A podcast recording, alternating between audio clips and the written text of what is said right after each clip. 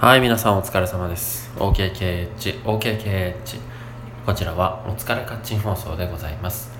パーソナリティは僕、八橋ゆうきでございます。どうぞよろしくお願いいたします。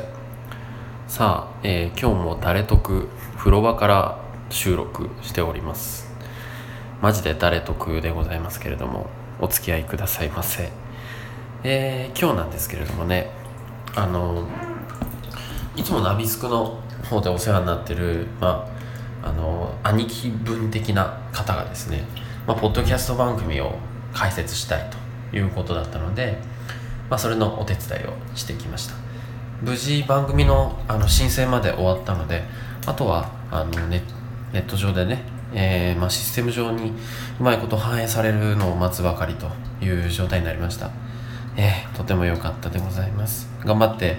もらいたいですね。楽しみですね。はい。さてえーと今日お話ししたいことなんですけど一つ目。スシローの話なんですけどあのバスに乗ってていつも通ってる時にあのなんかパチンコ屋が潰れたような空き地があるなーっていうのをまあ見てたんですけど今日バス通ってそこの空き地の方にいたらスシローの看板がニョキって立ってたんですよ。でまだ空き地なんですよ。別にあのまだ店舗なんて全然ないんですけどでもその空き地にスシローが立つんだぜみたいな感じでにょっきり看板が生えていて。ああなんだこういう宣伝の仕方もありなんだなと思って。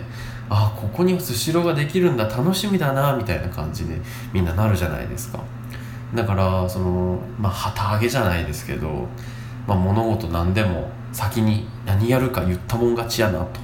というふうにすごく思って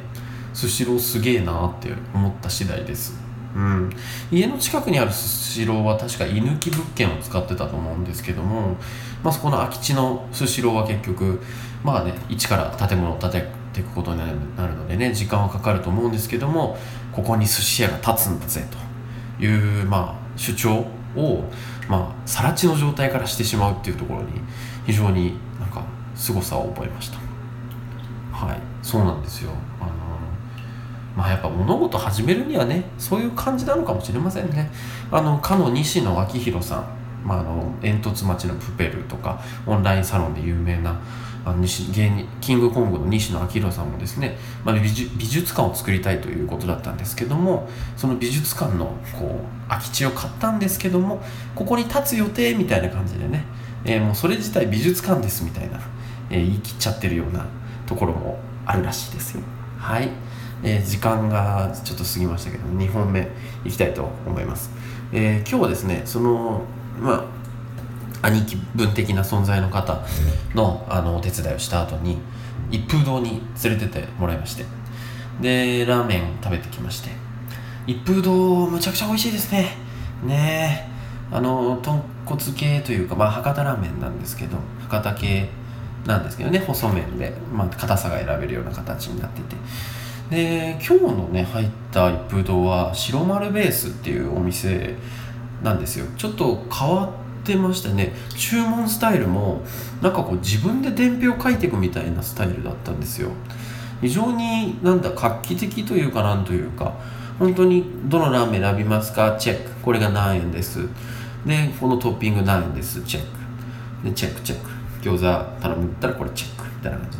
で。で店員さんにそのまま渡したら自分の頼んだ分だけのラーメンが出てくる。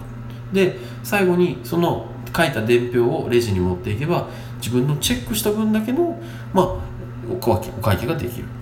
まあ、非常に画期的だなと思って。店員さんとのやり取りって本当にトラブルとかを生みやすいんですよね。僕もラーメン屋でバイトしてたからちょっとしなかなかねいろいろあったのは分かるんですよ。だけどそうやってお客さんにもちょっと手伝ってもらって伝票を書いてもらうっていうシステムはもう非常にいいなって思いました。トラブルを回避できますもんね。はい。ということでまああの2つともそのビジネスにおける何ていうかやりように関するものだったんですけども、ま、スシローにせよ一風堂にせよいろいろ工夫してるんだなって思った次第でございます。すいません。ちょっとお腹いっぱいでございます。優しいゆきでした。